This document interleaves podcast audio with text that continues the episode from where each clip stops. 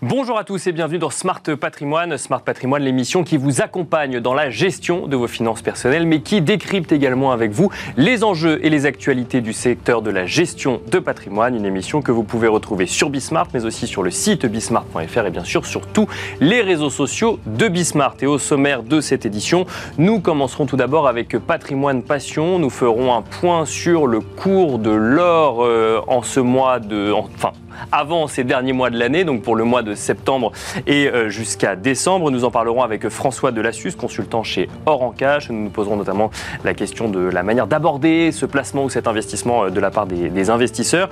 Nous enchaînerons ensuite avec Enjeu patrimoine, un enjeu patrimoine qui sera euh, consacré au rendement des fonds euros en 2022. Nous aurons le plaisir de recevoir sur le plateau pour en parler Patrick Montagnier, premier, premier secrétaire général adjoint de l'ACPR, qui sera accompagné également d'Aurore Cambou, chef du service d'analyse des risques assurance au sein de la direction euh, d'études et d'analyse des risques de l'ACPR. Nous ferons donc un focus sur ce rendement euh, des fonds euros pour l'année 2022. Et puis enfin, dans la troisième partie de l'émission, dans l'œil du CGP, cette nouvelle partie que euh, nous avons créée dans Smart Patrimoine pour donner la parole directement à un conseiller en gestion de patrimoine sur les sujets qui l'animent en ce moment. Nous aurons le plaisir de recevoir Vincent Danis, président de Savignane, qui reviendra sur les revalorisations à la baisse de prix de part de SCPI cet été. On se retrouve tout de suite sur le plateau de Smart Patrimoine. Et c'est parti pour Patrimoine Passion, le rendez-vous dédié aux investissements euh, passion, plaisir ou alternatifs euh, de Smart euh, Patrimoine. Et en l'occurrence, nous allons tenter de comprendre ensemble comment aborder l'investissement dans l'or, donc pour les derniers mois de l'année 2023. Le cours de l'or qui a perdu une, dizaine, une centaine de points durant la période estivale. Nous faisons le point avec François de Lassus, consultant chez Or en Cash. Bonjour François de Lassus. Bonjour. Alors, euh, je parlais de, ces, du, ce cours de l'or hein, qui a perdu 100 points durant la période estivale sur un mois à peu près en dollars, bien sûr. Est-ce que c'est quelque chose de normal dans une période où il y a moins d'échanges ou est-ce que c'est quelque chose qu'on suit de près quand on est spécialiste du sujet d'investissement dans l'or? On le suit de près, mais vous savez qu'au mois d'août, généralement, comme les volumes ne sont pas très importants, bien sûr. Dès qu'il y a un effet important sur une, donnée particulière, ça, ça majore euh, les conséquences. En ce qui concerne le prix de l'or, si on regarde bien le cours de l'or en dollars, et puis après ça je parlerai de l'euro, en dollars on est à 9% depuis le début de l'année. D'accord. On a baissé euh, au mois d'août, c'est vrai, il est remonté un petit peu. C'est vrai que le On a gagné 9% depuis le début de l'année, bien sûr. On a gagné 9% euh, depuis le début de l'année en dollars. Bien sûr. Il est stable en euros depuis le début de l'année, donc c'est pour les épargnants, c'est bon à savoir. D'accord. Le cours en euros est plutôt favorable, même si quand même il est pas loin de 1777, ce qui est pas négligeable pour Londres. Mais c'est vrai que généralement au mois d'août, le mois d'août est un mois très porteur sur l'or. Cette année, on s'attend à ce que ce mois d'août soit moins porteur sur l'or pour des raisons assez significatives. D'une part parce que euh, les valeurs euh, boursières restent quand même à la hausse. Le dollar est très à la hausse, hein, mhm. puisque finalement l'économie américaine, si on regarde l'économie mondiale, c'est l'économie qui résiste le mieux. L'Europe aujourd'hui, c'est pas terrible, terrible. Hein, vous voyez les derniers chiffres sur l'Allemagne, c'est un peu inquiétant d'ailleurs. Bien sûr. Donc il y a la fermeté de l'économie américaine, un dollar élevé et également deux éléments importants qui soutiennent généralement le cours de l'or, c'est la demande indienne et chinoise. La Chine ben, Aujourd'hui, le dollar est fort, donc les gens, les Chinois comme les Indiens, sont extrêmement sensibles au prix. Bien sûr, et lorsque le prix de l'or en dollars est élevé par rapport à leur euh, devise, eh ben, ils achètent moins. Donc on a on s'attend à une consommation un peu flat, baisse euh, en Inde et en Chine, ce qui ne soutient pas le cours de l'or. Voilà. Par contre, en, dollars, mais donc en euros. En euros, alors en euros, on reste parce qu'en euros, on reste sur un cours qui est finalement euh, aujourd'hui euh, assez stable depuis le début de l'année. C'est vrai qu'on a eu euh, des hausses très importantes au mois de mars et au mois d'avril, hein, ce qui expliquait aussi qu'un certain nombre d'épargnants ont voulu vendre leur or, Bien hein, sûr, plutôt que de l'acheter. C'est un élément assez important cette année aussi en Europe, mhm. pas dans d'autres pays en Europe. Et là, on s'attend, si vous voulez, sur le dernier trimestre et le en fait, à, un environnement qui continue à supporter le cours de l'or, puisque l'économie euh, est toujours un peu euh, flanchante. Bien sûr. Euh, d'autre part, le, climat géopolitique n'est pas forcément très encourageant. Et donc, ça veut dire que ça reste porteur pour, euh, si vous voulez, pour les épargnants qui souhaiteraient euh, investir dans l'or. Donc il vaut mieux investir en euros quand on veut investir dans l'or ben, En France, de toute façon, ils n'ont pas le choix. Bien sûr, c'est sûr, bien sûr. Donc ça veut dire qu'aujourd'hui, ce qu'il faut, en fait, pour un épargnant français, ce qui est important, c'est pas simplement de regarder le cours de l'or en dollars, hein, puisque finalement, c'est ce que tout le monde regarde. Bien sûr. regarde les économistes, les analystes, mais il faut jamais oublier qu'en France, on achète en euros. Et donc, ce qui est très important pour des investisseurs français, c'est de regarder la, la, parité de change entre l'euro et le dollar. Dans un contexte euh, inflationniste comme euh, celui qu'on connaît actuellement en Europe, bon, pas que, mais là, en l'occurrence, on parle effectivement des investisseurs euh, français, quelle approche faut-il avoir sur un placement dans d'une partie de ces économies dans l'or? Bah, Écoutez, alors là, je vais répondre pour ceux qui vont sur du physique en particulier. On me parlait, je parlais depuis le début de l'année, l'évolution du cours. Si vous prenez les trois dernières années, l'évolution du cours en euros, c'est plus 9%. D'accord. Pas... Sur l'or physique Sur l'or, sur en général. Sur l'or en général. je dis en l'or physique parce que les gens qui vont sur l'or physique le, le, vont pour, pas de façon spéculative. Donc, ils vont le détenir pendant un certain temps et généralement, on parle de 3, 5, 10 ans. C'est vrai que si on va sur des pièces lingots, on va pas regarder le cours tous les jours. Ça n'a aucun intérêt. L'intérêt, c'est de voir la progression de l'or sur le moyen long terme et on s'aperçoit que comparé aux autres classes d'actifs financiers, l'or performe bien. Généralement, celle qui performe le plus 20 ans, ce sont les actions. D'accord. Devient, vient ensuite généralement l'or, qui arrive très vite après. Donc l'or, euh, ce qui est plutôt considéré comme une valeur refuge, considéré comme stable, ce que vous nous dites, c'est que sur le très long terme, on peut quand même y trouver une certaine performance? Oui, bien sûr, sur le long terme et même sur du court terme. Par exemple, alors, prenons 5. Euh, si on avait pris entre 2000 et 2010, donc ça fait quand même 10 euh, ans, le prix de l'or a été multiplié par 5. Il y a peu d'actifs qui avaient vu leur cours multiplié par 5. Donc, on peut gagner sur l'or surtout, mais surtout, le, le principe fondamental, c'est de garder la valeur. D'accord. L'or, on peut avoir de la rémunération, mais ce n'est pas un bien spéculatif puisqu'il ne produit ni euh, dividende ni euh, coût pour l'intérêt. Néanmoins, on peut, il s'apprécie sur le moyen long terme. Donc c'est des choses qu'il faut avoir en tête. Mais l'intérêt surtout de l'or, si on investit, c'est de voir qu'il généralement il ne bouge pas comme les autres actifs financiers, ce qui fait qu'il apparaît comme un élément important dans l'optimisation et la conservation de son patrimoine. Donc vous avez quelque chose qui ne bouge pas comme les autres et puis, autre point très, important pour l'or, c'est que je rappelle qu'il n'a pas de risque émetteur, ni de risque de contrepartie, ce qui n'est pas négligeable lorsqu'on veut avoir un portefeuille diversifié. Une question qui va peut-être euh, vous, faire euh, sourire, mais alors effectivement, certains investisseurs ont tendance à voir l'or comme euh, le dernier recours quand on a des inquiétudes sur tous les autres actifs. Est-ce que c'est la meilleure façon d'aborder ce placement? Pas du tout, c'est justement ce que je suis en train de vous dire. le, contraire, c'est qu'en fait, s'il faut le voir dans l'ensemble de son patrimoine comme un, un actif de diversification alternatif qui a l'avantage de ne pas bouger comme les principales autres classes d'actifs financiers. Bien sûr, ce qui donc ça optimise. Maintenant, ce qui est important aussi à avoir en tête, c'est que l'or est très liquide. Et là, on a vu en Allemagne, au premier, cette année, c'est assez particulier sur l'Europe par rapport à d'autres produits, c'est qu'on a eu une augmentation très importante de la revente d'or. D'accord. Du vieil or, bien sûr, à cause du prix de l'or, qui, quand je dis vieil or, c'est les bijoux, etc. Donc là, on parle d'or physique. Là, on parle d'or physique. Mais il y a un certain nombre de, de si vous voulez, de, de particuliers qui avaient besoin de payer des notes avec l'inflation. Et c'est intéressant d'avoir de l'or parce que très rapidement, comme c'est un prix qui s'impose à tout à chacun partout dans le monde, Bien les gens le vendent facilement. Et donc là, au premier semestre, au mois de mars et au mois d'avril, lorsque l'or a augmenté jusqu'à 2000 dollars et jusqu'à près de 1800 en euros, à peu près de plus de 1800 euros, les gens ont vendu. Quelle stratégie rapidement euh, d'ici la fin de l'année sur l'or euh, On reste attentif effectivement au mouvement? Bah Alors moi ce que je dirais pour des gens qui ne sont pas encore venus sur l'or physique, c'est le moment d'acheter puisqu'il n'est pas trop cher en euros, euh, toute, toute, chose étant égale par ailleurs. Bien sûr. Et puis aujourd'hui vous avez des produits qui vous permettent d'entrer sur le marché de l'or, par exemple avec des lingotins de 2,5 grammes qui aujourd'hui valent 170, 170 euros. Donc c'est quand même ouvert à tout à chacun. Merci beaucoup François de la Suisse de nous avoir accompagnés dans Smart Patrimoine. Je rappelle que vous êtes consultant chez Orancash. Et quant à nous, on se retrouve tout de suite dans Enjeu patrimoine. Et nous enchaînons à présent avec Enjeu patrimoine. Nous allons revenir ensemble sur le euh, rendement des fonds en euros sur l'année 2022, un rendement que nous tenterons de mettre en regard également de l'inflation sur la même période. Pour en parler, nous avons le plaisir de recevoir sur le plateau de Smart Patrimoine Aurore Cambou tout d'abord. Bonjour Aurore Cambou.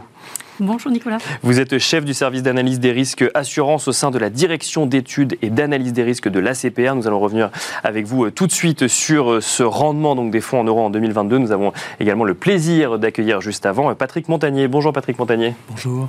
Vous êtes premier secrétaire général adjoint au sein de l'ACPR également. On va commencer donc avec vous, Aurore Cambou. Ça y est, nous avons le chiffre donc de rendement pour les fonds euros en 2022, 1,9% euh, qui vient mettre un terme finalement à euh, plusieurs années de recul de ce rendement euh, sur les fonds euros. Oui, oui, c'est vrai. Donc 1,9%, donc c'est une moyenne hein, du taux de revalorisation qui a été alloué par les assureurs. Donc des fois il y aura un peu plus, des fois moins. Bien sûr. et c'est vrai qu'il y avait une hausse depuis, enfin une baisse pardon depuis 2012. Hein, parce que l'assurance vie, c'est quand même un placement de moyen long terme, donc c'est important de regarder sur une échelle euh, assez longue. Bien sûr. Donc par exemple, si on revient à 2012, on avait un taux de 2,91%. D'accord. Et après, c'est vrai qu'il y a eu une baisse d'environ 20 points de base euh, chaque année, avec un plancher à 1,28% en 2020. Ça a stagné aussi en 2021. Et ensuite, ça a pris 63 euh, points de base pour 2022. Et alors, comment on explique euh, ce sursaut finalement du rendement des fonds euros euh, spécifiquement pour l'année 2022 Il faut chercher du, côté de la hausse des taux d'intérêt euh, des, banques centrales, par exemple? Oui, c'est vrai qu'il y a une hausse des taux d'intérêt au niveau de la banque centrale, mais après, elle ne va pas forcément se traduire aussi vite. Bien sûr, oui. sur, le placement, sur les placements des assureurs, parce que c'est quand même des placements qui sont eux-mêmes longs, donc avec beaucoup d'obligations surtout pour euh, les assureurs vie avec euh, pour les fonds euros. Donc le temps que le portefeuille se renouvelle, il n'y a pas les hausses de, des taux qu'on voit. Euh, Bien sûr, oui, il faut, rappeler que ce n'est pas indexé automatiquement sur, les, sur les taux de Banque centrale, mais qu'après, c'est des paniers d'obligations qui ont chacune des échéances et, et, des taux différents. Mais alors, comment expliquer ce, ce rebondissement, si on peut parler de rebondissement, en 2022 alors, Peut-être Patrick Montagnier, oui, bien sûr. je vais intervenir. En fait, ce qui se passe, c'est que depuis plusieurs années, les assureurs qui étaient confrontés à des obligations, notamment d'État qui étaient à 0%, voyaient avec euh, souci le rendement moyen de leurs actifs diminuer. D'accord. Puisque les actifs antérieurs, très bien rémunérés, bah, venaient à échéance, ils venaient en acheter de nouveaux, etc. Donc, depuis plusieurs années, ce qu'ils ont fait, c'est qu'ils n'ont pas distribué l'intégralité du rendement annuel. D'accord. Ils en ont mis une partie de côté. Ça s'appelle, en, en jargon technique, provision pour participation bénéfice. En même temps, ça le sens est bien là, de manière à pouvoir le redistribuer, puisque si jamais les taux restaient bas longtemps, il fallait pouvoir quand même continuer à donner du rendement aux assurés. D'accord. Et puis, si jamais les taux remontaient, il fallait accompagner cette hausse des taux aussi. Donc, cette année, ils ont cessé de systématiquement mettre en réserve une partie du rendement. En fait, ils l'ont distribué tout de suite et ils ont gardé la provision qui avait déjà été faite avant, qui était très conséquente et qui pourra permettre euh, de la, distribuer dans les prochaines années progressivement. Donc, cette idée, effectivement, ce rebond, euh, il est bien lié au fait que là, il y a eu une hausse des taux. Les assureurs ont bien compris que les assurés attendaient du mieux. D'accord. Même si c'est pas euh, lié directement, psychologiquement, il y avait ce, cette psychologique. Il y a une attente. Hein. Il y a un indice phare qui sert d'index à tout le monde, que tout le monde en France connaît, euh, ce qu'est le livret A. Donc tout le monde voyait bien qu'il se passait quelque chose.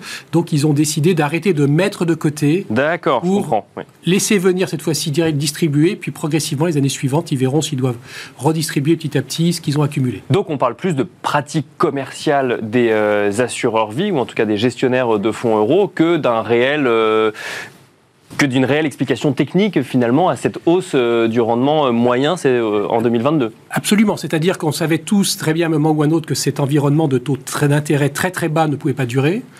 Quand il cesserait, ça on ne le savait pas, personne ne le savait, mais pas la Banque centrale.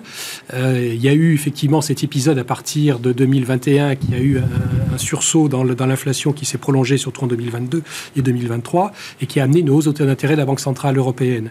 Mais donc tout ceci fait que les assureurs avaient en conscience qu'un jour ou l'autre cela arriverait, donc il fallait gérer sur le moyen terme peut-être pas le long terme, mais au moins sur le moyen terme, cette capacité à dégager pour l'instant de l'argent pour pouvoir le redistribuer plus tard, puisque les portefeuilles, eux, vont pas aussi vite. Vous vendez pas tout brutalement pour tout réinvestir. Oui, bien sûr. C'est très long. Hein. Je rappelle que l'assurance vie, c'est 1900 milliards d'euros. Si vous vendez tout d'un seul coup, il y aurait un énorme crack boursier obligataire. C'est pas possible. Personne n'achète de toute façon en face. On, va revenir sur les stratégies de, donc d'investissement, notamment via assurance vie ou fonds euros. Juste avant, Aurore Cambou. Alors effectivement, il y a, on a ce, chiffre hein, de 1,9% qu'on peut peut-être mettre mettre en regard de questionnements réguliers de la part des investisseurs, qui est le, taux d'inflation qui, lui, ne cesse d'augmenter euh, en France et en Europe, et pas que d'ailleurs, mais c'est ce qui nous intéresse aujourd'hui.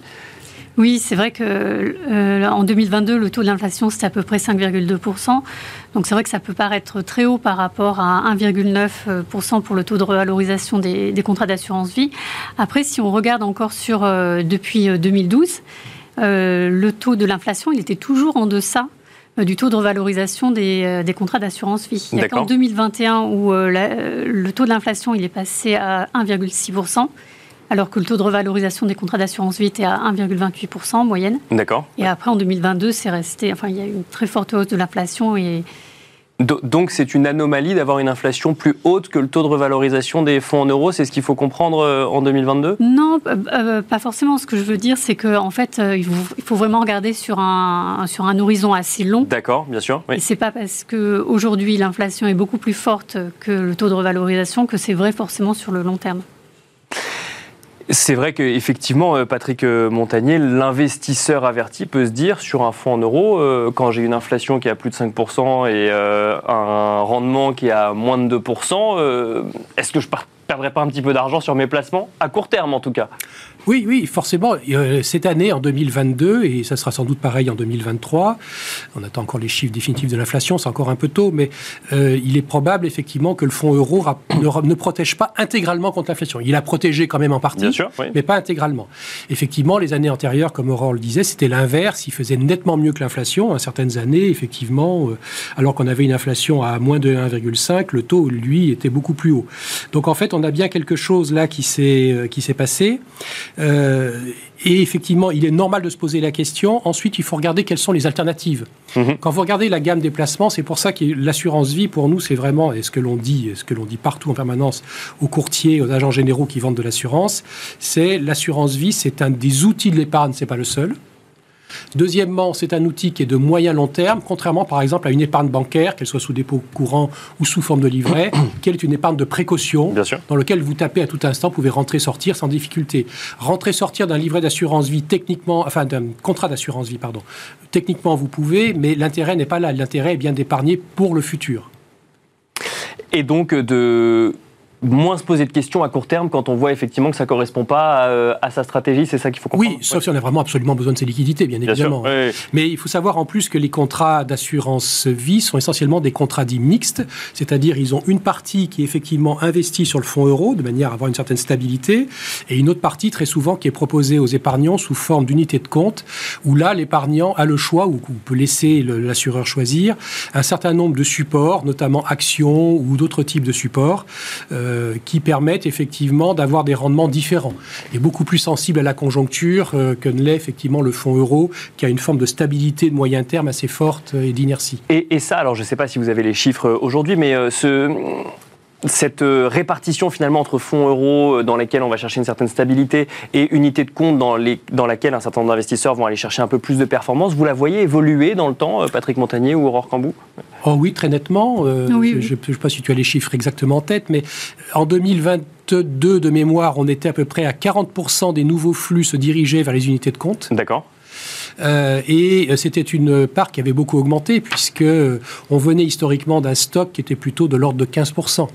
Donc ce stock, bien évidemment, il, progresse doucement parce qu'il passe pas de 15 à 40. Lui, c'est le flux qui est à 40. Bien sûr. Mais on voit tout de suite que effectivement, euh, il a augmenté parce que effectivement, il y a eu une plus grande réflexion des épargnants, accompagnés par leur, euh, par les gens qui commercialisent, sur c'est quoi une épargne bien répartie.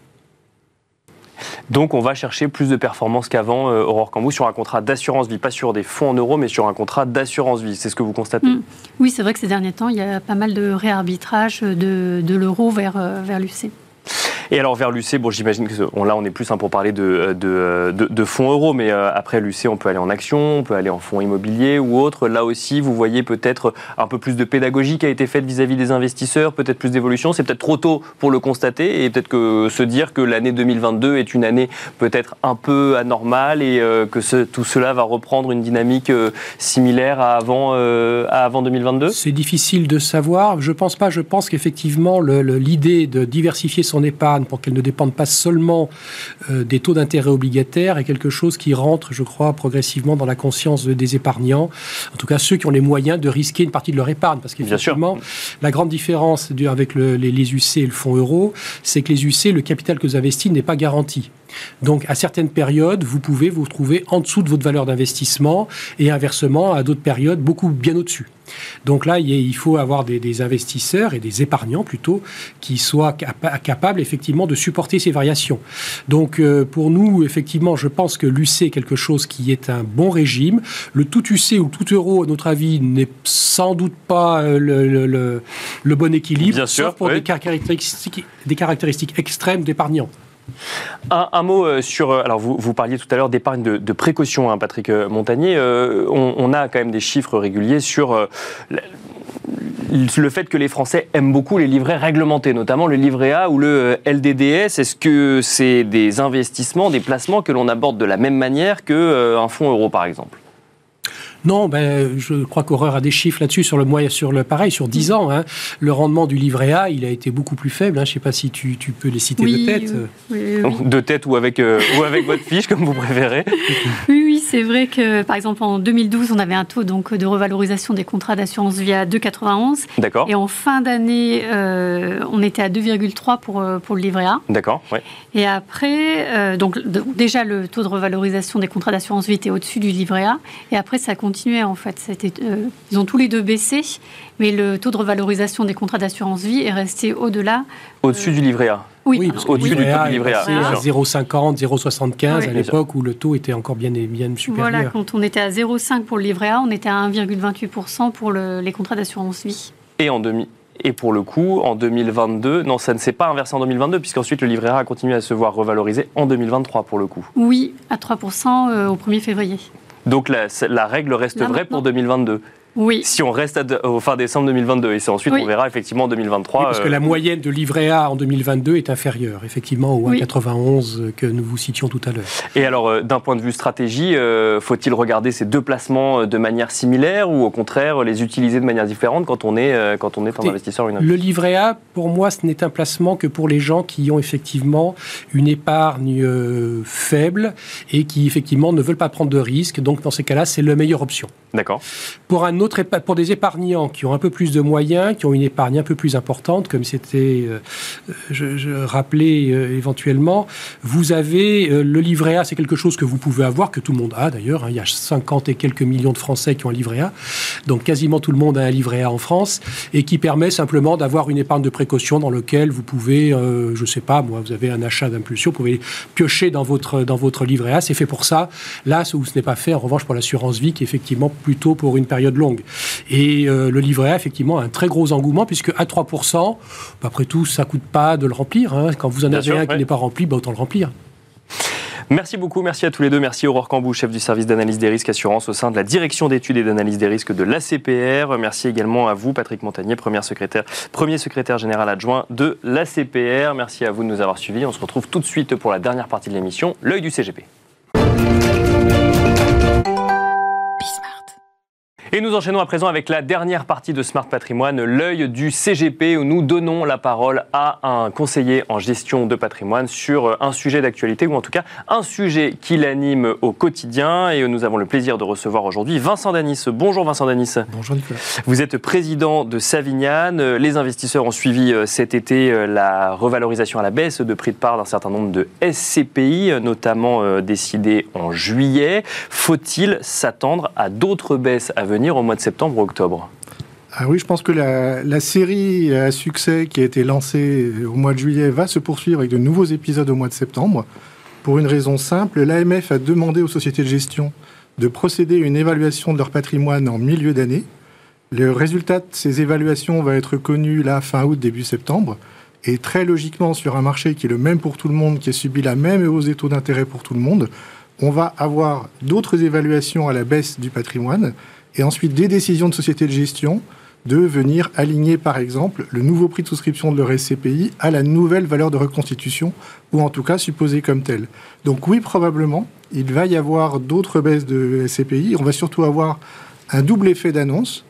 les sociétés de gestion qui vont pouvoir annoncer euh, nous ne baissons pas notre prix de part et voilà pourquoi nous avons des belles perspectives de développement. D'accord. Et puis celles qui, par contre, vont être dans l'obligation ou avec un choix commercial de se dire, compte tenu des évaluations, nous préférons baisser modérément et en expliquant pourquoi leur SCPI risque, reste digne d'intérêt. Donc, on peut s'attendre à voir certaines SCPI qui ne baisseraient pas leur prix de part, parce qu'on pourrait croire, euh, quand on regarde ça euh, d'un petit peu loin et qu'on a suivi ça par exemple depuis la plage cet été, de se dire, bon, bah, à partir du moment où on va regarder réellement la valeur des actifs, elles vont toutes baisser leur prix puisque globalement il y a des inquiétudes sur le marché immobilier euh, aujourd'hui. L'évolution des taux est la même pour tout le monde, donc potentiellement les loyers futurs revalorisés à un taux d'intérêt plus élevé aujourd'hui ont moins de valeur actuelle mais les patrimoines sont loin d'être équivalents et les, expertises varient fortement d'un secteur d'immobilier à un autre. Donc selon les classes d'actifs, on va avoir l'hôtellerie qui se porte bien, les commerces qui résistent. Et par contre, si vous avez beaucoup investi après avoir beaucoup collecté sur des immeubles de bureaux, deuxième couronne Île-de-France ou première couronne péridéfense monolocataire, là très probablement vous allez avoir des évaluations à la baisse de votre patrimoine. À l'inverse, ça va être une opportunité formidable pour les conseillers en gestion de patrimoine de venir faire valoir leur liberté de sélection et de conseil en allant promouvoir des nouvelles SCPI, par exemple, qui, elles, vont pouvoir se lancer dans un marché qui a déjà baissé ou dans un marché où il y a plus d'acheteurs, donc ils vont pouvoir nouer de très belles opérations en achetant, en investissant maintenant. D'accord. Et se positionner très tôt sur ces SCPI qui démarrent, ça va certainement être une opportunité. Donc il va falloir aller regarder les nouveaux entrants en matière de SCPI en se disant que finalement les, les malheurs des uns font le bonheur des autres quelque part, c'est ça? C'est pas le malheur des uns qui fait le bonheur des autres, mais en tout cas c'est un contexte dans lequel on passe d'une époque où toutes les SCPI, bonnes ou mauvaises, avaient globalement des comportements satisfaisants, à un univers dans lequel la sélection va avoir une vraie valeur ajoutée, la sélection et le suivi, parce qu'au-delà de la valorisation, il va y avoir un point d'attention aussi, c'est le risque de liquidité sur certains véhicules, notamment lié à la décollecte enregistrée sur les SC et SCI, unités de compte immobilière, qui avaient beaucoup collecté en 2022. Donc là, c'est quelque chose à suivre. Et à nouveau, pour les conseillers en gestion de patrimoine, l'occasion de montrer que l'on peut apporter une valeur ajoutée à la fois sur la sélection, mais aussi sur le suivi des placements, ceux que l'on a recommandés et les autres, pour mieux orienter les épargnants. C'est un peu comme si dans un avion, vous pouviez dire nous allons traverser une zone de turbulence. Quand vous savez, quand vous entendez ce message-là, vous savez que vous n'allez pas éviter la zone de turbulence. Bien sûr, elle sera là pour tout le monde. Par contre, vous êtes alerté en amont, vous pouvez vous asseoir, vous pouvez attacher votre ceinture et vous pouvez être confiant dans le commandant de bord qui saura vous guider là où vous serez un peu moins secoué qu'ailleurs. Donc, J'allais vous demander à quoi il faut être attentif, mais ça, donc du coup, effectivement, on a compris la liquidité et peut-être les, euh, les nouvelles SCPI auxquelles euh, il faut faire euh, confiance, mais il faut s'attendre en tant qu'épargnant aujourd'hui à une petite période de turbulence sur les SCPI, sans pour autant craindre de quitter complètement la thématique d'investissement. Si votre objectif en tant qu'épargnant, c'est d'avoir des revenus réguliers élevés sur du long terme, la SCPI est plus que jamais un placement à préconiser, à regarder de près parce que vous allez avoir des revenus réguliers sans limitation de durée et avec une indexation au moins partielle sur l'inflation. Donc par rapport à ces objectifs de placement-là, il faut toujours considérer la SCPI. Simplement, dire je regarde la SCPI, ce n'est pas suffisant, il faudra bien sélectionner les SCPI dans lesquels on décide d'investir. Merci beaucoup Vincent Danis de nous avoir accompagnés dans l'œil du CGP, dernière partie de Smart Patrimoine. Je rappelle que vous êtes président de Savignane. Merci beaucoup. Et quant à nous, on se retrouve très vite sur Bismart.